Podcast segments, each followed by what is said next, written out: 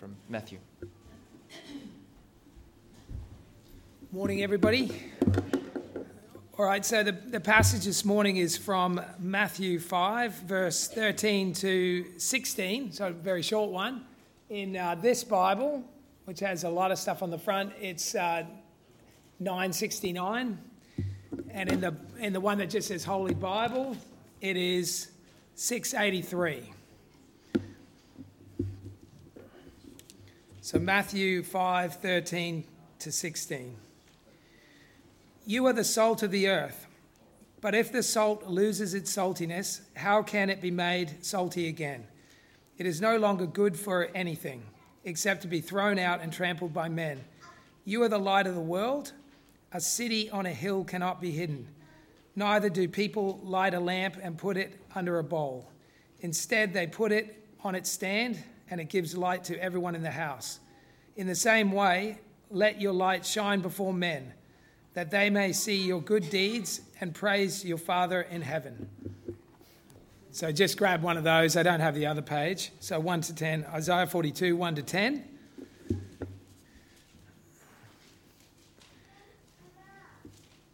Here is my servant, whom, whom I uphold, my chosen one in whom I delight. I will put my spirit on him, and he will bring justice to the nations. He will not cry, shout, or cry out, or raise his voice in the streets. A bruised reed he will not break, and a smouldering wick he will not snuff out. In faithfulness he will bring forth justice. He will not falter or be discouraged till he establishes justice on earth. In his law the islands will put their hope. This is what the Lord, the, this is what God the Lord says. He who created the heavens and stretched them out, who spread out the earth and all that comes out of it, who gives breath to its, pe- to its people and life to those who walk on it. I, the Lord, have called you in righteousness.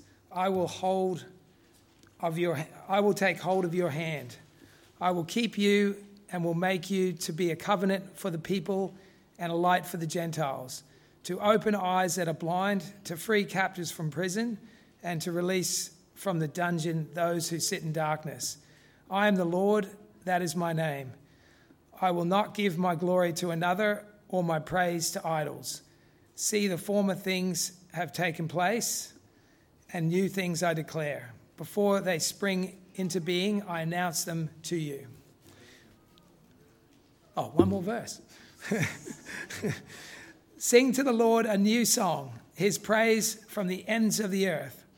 You who go down to the sea and all that is in it, you islands and all who live in them. Heavenly Father, thank you so much for, for today. Uh, thank you for the opportunity we can gather together here as your people.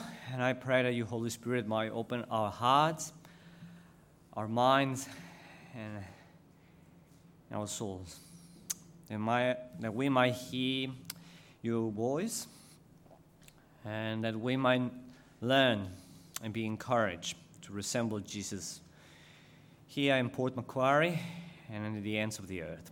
Amen. Well, guys, um, thank you for having me.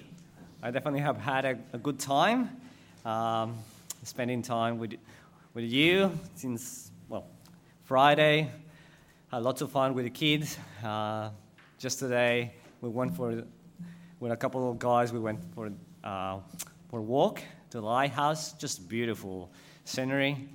And in, in, the evening, we had this opportunity to have a, with a bunch of guys, a uh, bunch of you, this dinner. That was really, really lovely. Thank you so much for being so welcoming. Um, so, you know now a little bit about my story. And when I came here, when I was living in Australia, and even today, when I open my mouth, one of the first questions people ask is, Where are you from? Well, I can't say I'm from Australia. It's just obvious I'm not from Australia. From Australia, sorry. So that was very simple for me. I knew that one, at one time this uh, question will stop. People will not ask me again where I'm from because I was going to go back to Ecuador Can you guess what happened when I was over there? Yes, people started asking me where I'm from. It's like, apparently, after living in Australia for a couple of years, my Spanish accent got a bit funny. So, thank you, guys. It seems that no matter where I go, I have a funny accent. But that actually was a bigger question. So, I was at my home, and people started asking me where I'm from. So, really, who am I?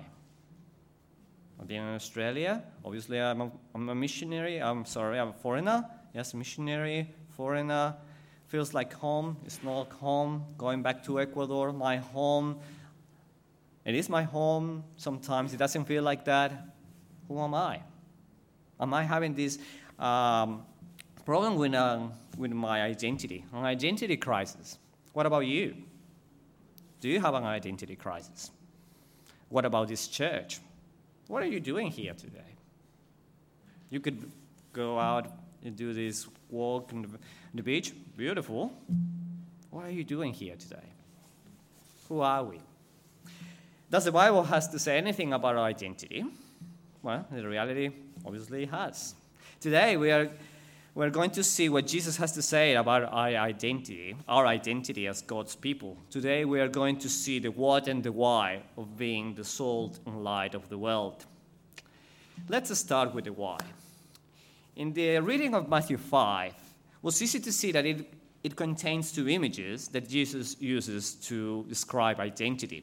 These two images are salt and light, and these two images are preceded by the words, You are. And this is important to keep in mind because it means that everything that follows, they are not ways of becoming the salt and light, but rather the result of being that salt and light. So the first question we need to address is who are these you to whom Jesus is speaking to? To respond to this question, we need to go back to verse 1 in chapter 5, and there we encounter Jesus in a hill surrounded by a crowd and his disciples are sat around him. But not only that, we actually encounter Jesus seated, and his disciples are sitting around him. But why is this important?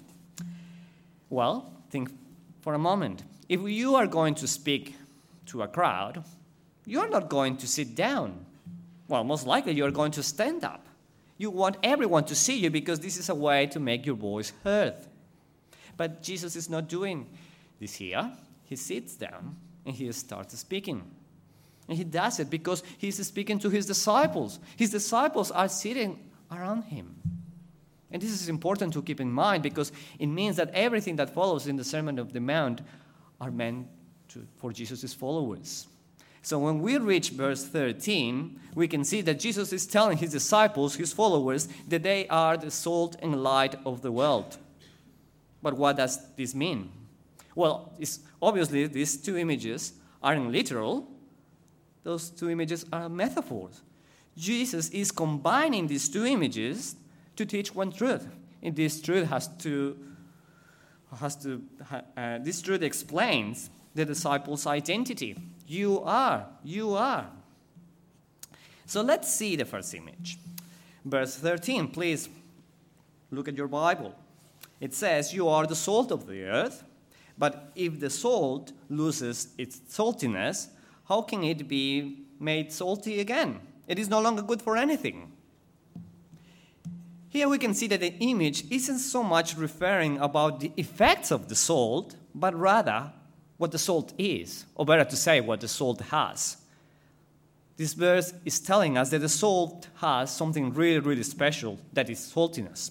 Saltiness is what gives value to the salt to the point that if the salt loses its saltiness, then the salt is no, salt is no longer good for anything. And Jesus is telling his disciples, You are the salt. Meaning, you have something really special. Really, really special to the point that if you lose this special thing, then you are no longer good for anything. Let's go to the second image, verses 14 and 15. You are the light of the world. A town built on a hill cannot be hidden. Neither do people light a lamp and put it under a bowl. Instead, they put it on its stand, and it gives light to everyone in the house.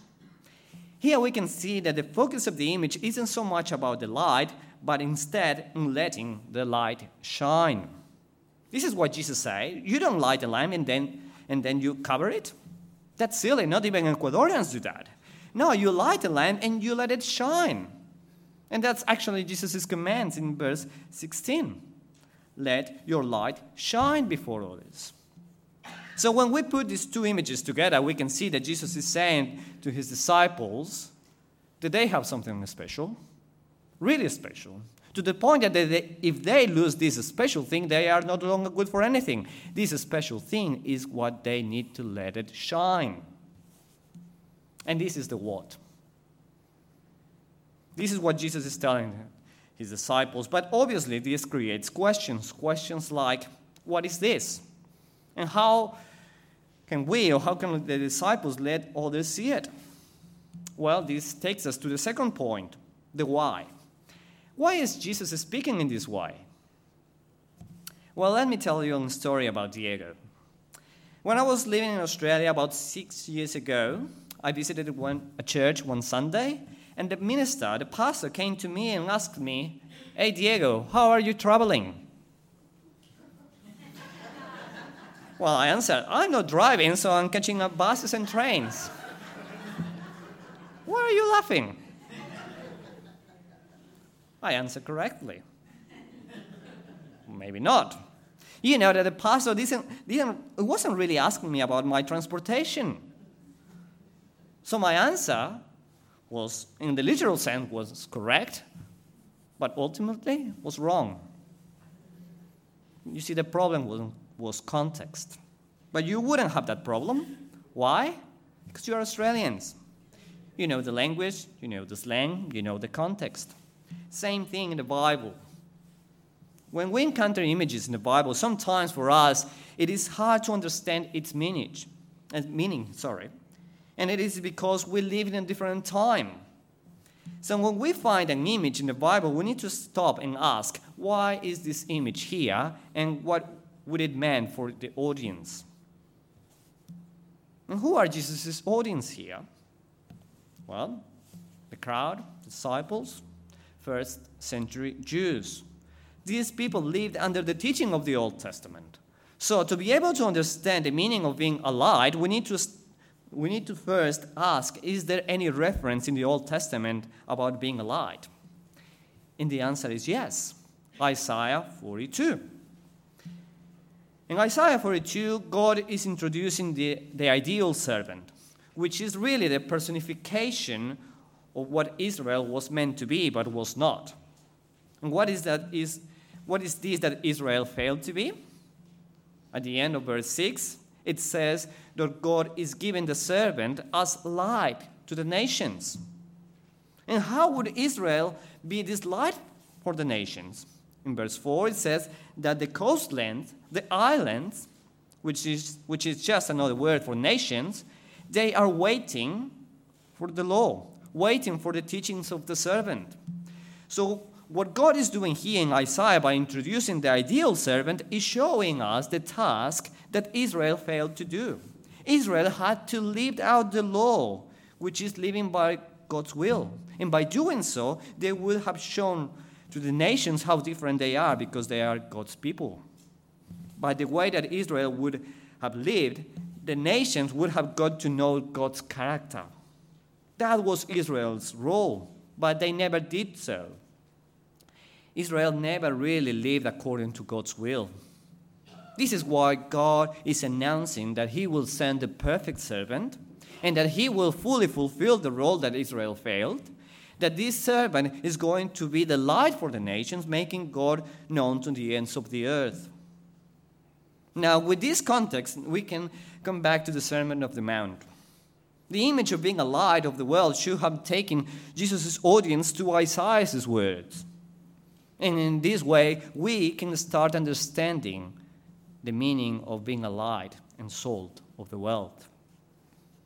So we have in the Old Testament that God called Israel, God's people, to be light of the nations. Now in the New Testament, we have Jesus calling his disciples, God's people, to be light for the nations. Can you see it? Same thing. God, God hasn't changed his plan. God's heart has always been in making himself known to the nations. And how does he do that? Through his people. This is the identity, this is the role of God's people. By definition, being God's people means being a missionary people. This is the heart, this is the soul of missions. That means that you guys, all of you, you have to start considering yourselves as missionaries. A missionary is not just someone who lives their own country and works in a different culture. A missionary is not someone who is this uh, particular or special kind of Christian. No. A missionary is a Christian. You are a missionary because you are God's people, full stop. And this is our identity because we are God's people.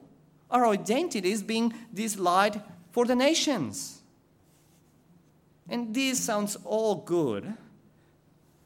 But in practice, really, how does it look like? Well, we just saw in the Old Testament it meant to live according to the law. But that's the Old Testament, isn't it? How would it mean for the, in the New Testament? Look at verse 16. It says, In the same way, let your light shine before men that they might see your good works and praise your Father in heaven. Here we can see that there is a uh, direct relationship between letting the light shine and good works. But what's a good work? How can I know that what I'm doing is a good work or not? And even more so, how can I know that an action can be considered a good work in different cultures? Surely this highlights the necessity of a standard. This standard has to be absolute. Otherwise, nobody could even talk about a good work because what is good for you might not be good for me. A standard is necessary. And what is this standard that Jesus is presenting us here? Look at your Bible, verse 17. Do not think I have come to abolish the law and the prophets. I have not come to abolish them, but to fulfill them. Here we see that Jesus, immediately after having talked about good works, speaks about the law. Now, the topic of how Jesus fulfills the law is rich, is deep, and will take a long time to unpack it. However, by the very least, we can say that Jesus fulfills the law because he gives its true meaning. Jesus gives the true meaning of the law. In the rest of the Sermon of the Mount, there's one phrase that is repeated several times. You have heard it was said, but I tell you. You have heard it was said, but I tell you. Some people believe that this is Jesus versus the law, that this is the Old Testament versus the New Testament. But this cannot be, because Jesus said that he came to fulfill the law. This is not Jesus versus the law, but this is Jesus versus, versus some wrong understanding, some wrong interpretation of the law. That means that it is the same. In the Old Testament, we see that being a light was living according to God's will, isn't it? It is the same in the New Testament. Here in Matthew, we are seeing that being the light is, letting the nation see God's character displayed in our lives by obeying Jesus' words because He is the fulfillment of the law. But what does this mean for us? Oh, very simple. We need to live according to God's will. Yes, but this actually has something to do about us as a congregation. Because the reference, you are, is not singular, it is actually plural. That means that Jesus was telling his disciples, You, as a bunch of believers, you are the light of the world. You, a bunch of Christians here in Port Macquarie, you are the light of Port Macquarie. This place is the lighthouse the real lighthouse, Port Macquarie, because this is the place where God's people gather. That means that how we live matters and matters a lot. This church has to reflect love. Why? because our lo- God is love.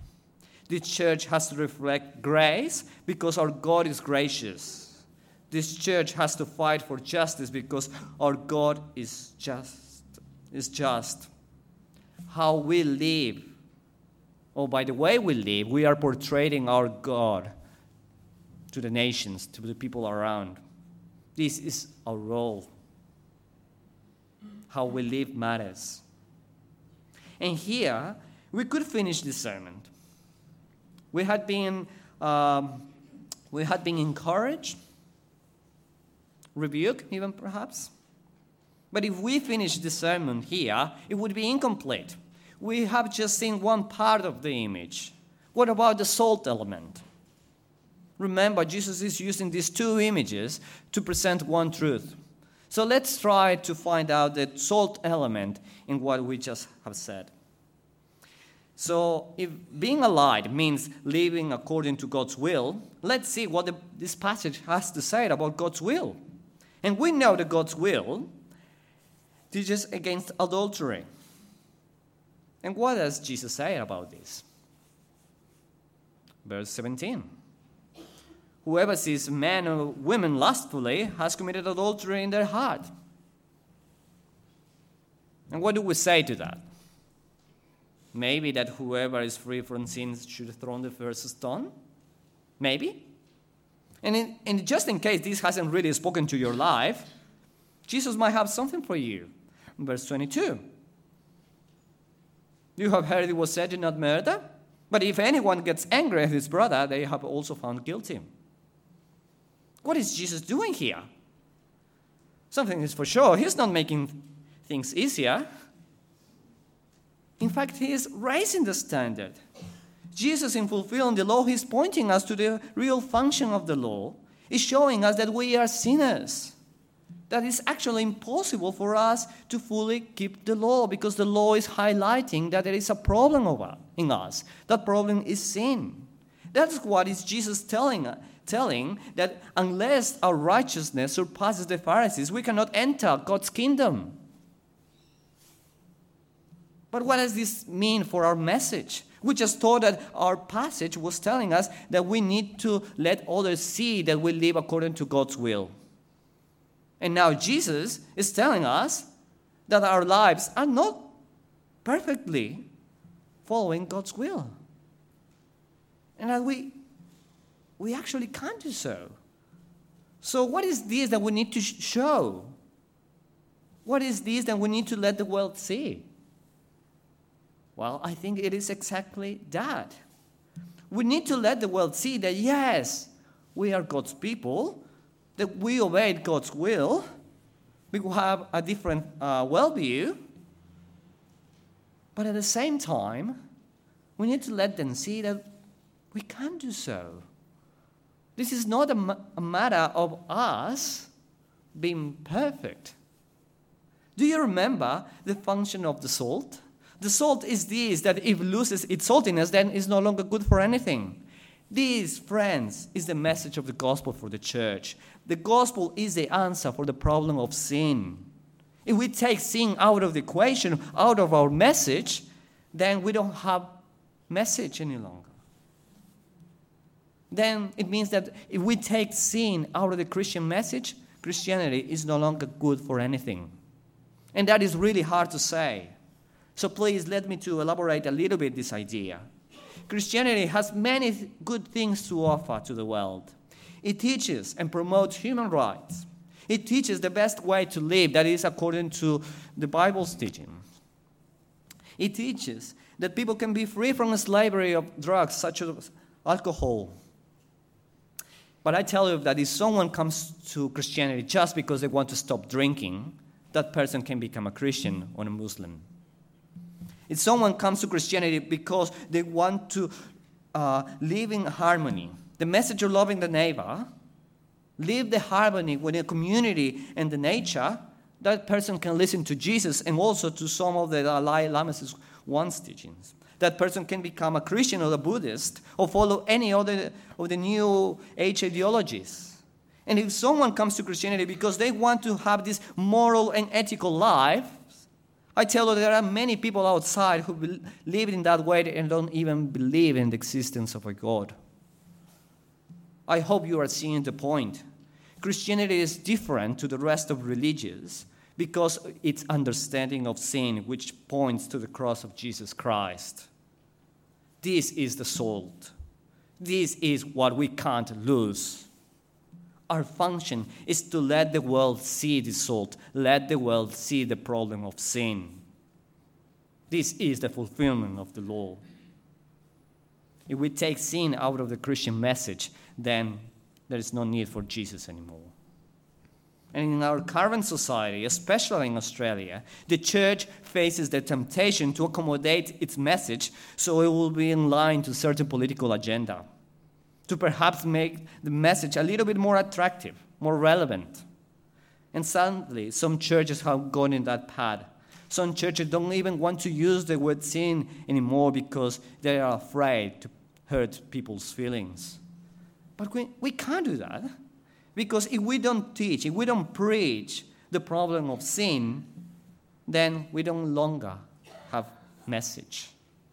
This is our identity. But how can we do that? How can we apply this message to our lives?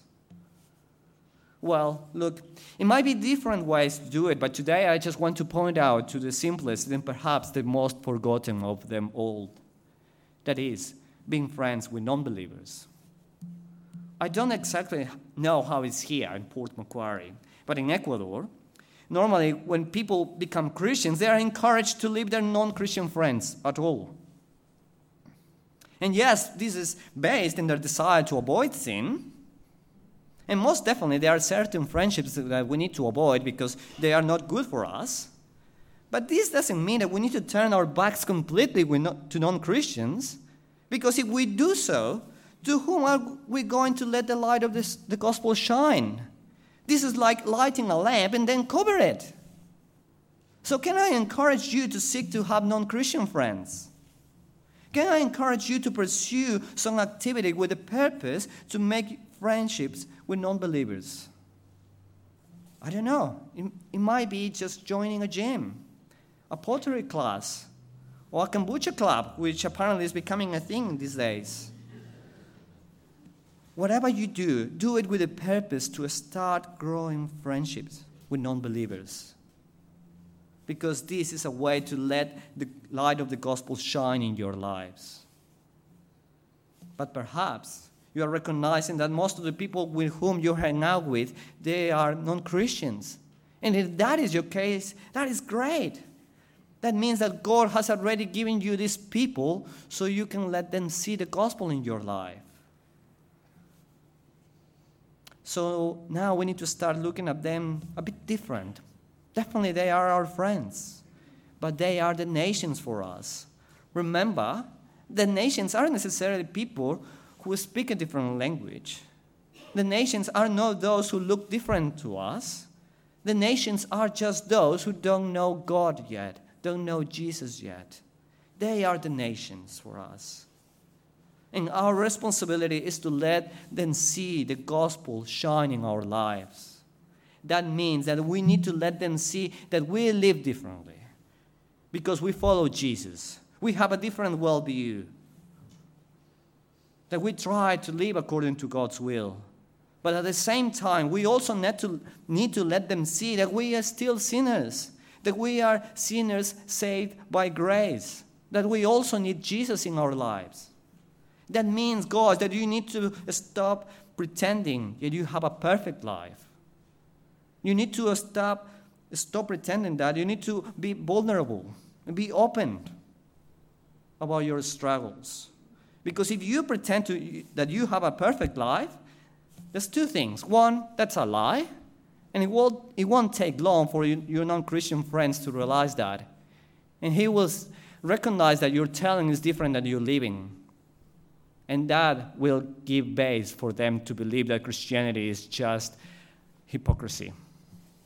But if you are honest about your struggles and your faith in Jesus in the midst of them, then your friends will understand that the same grace, the same mercy, the same forgiveness you received, it is also available to them.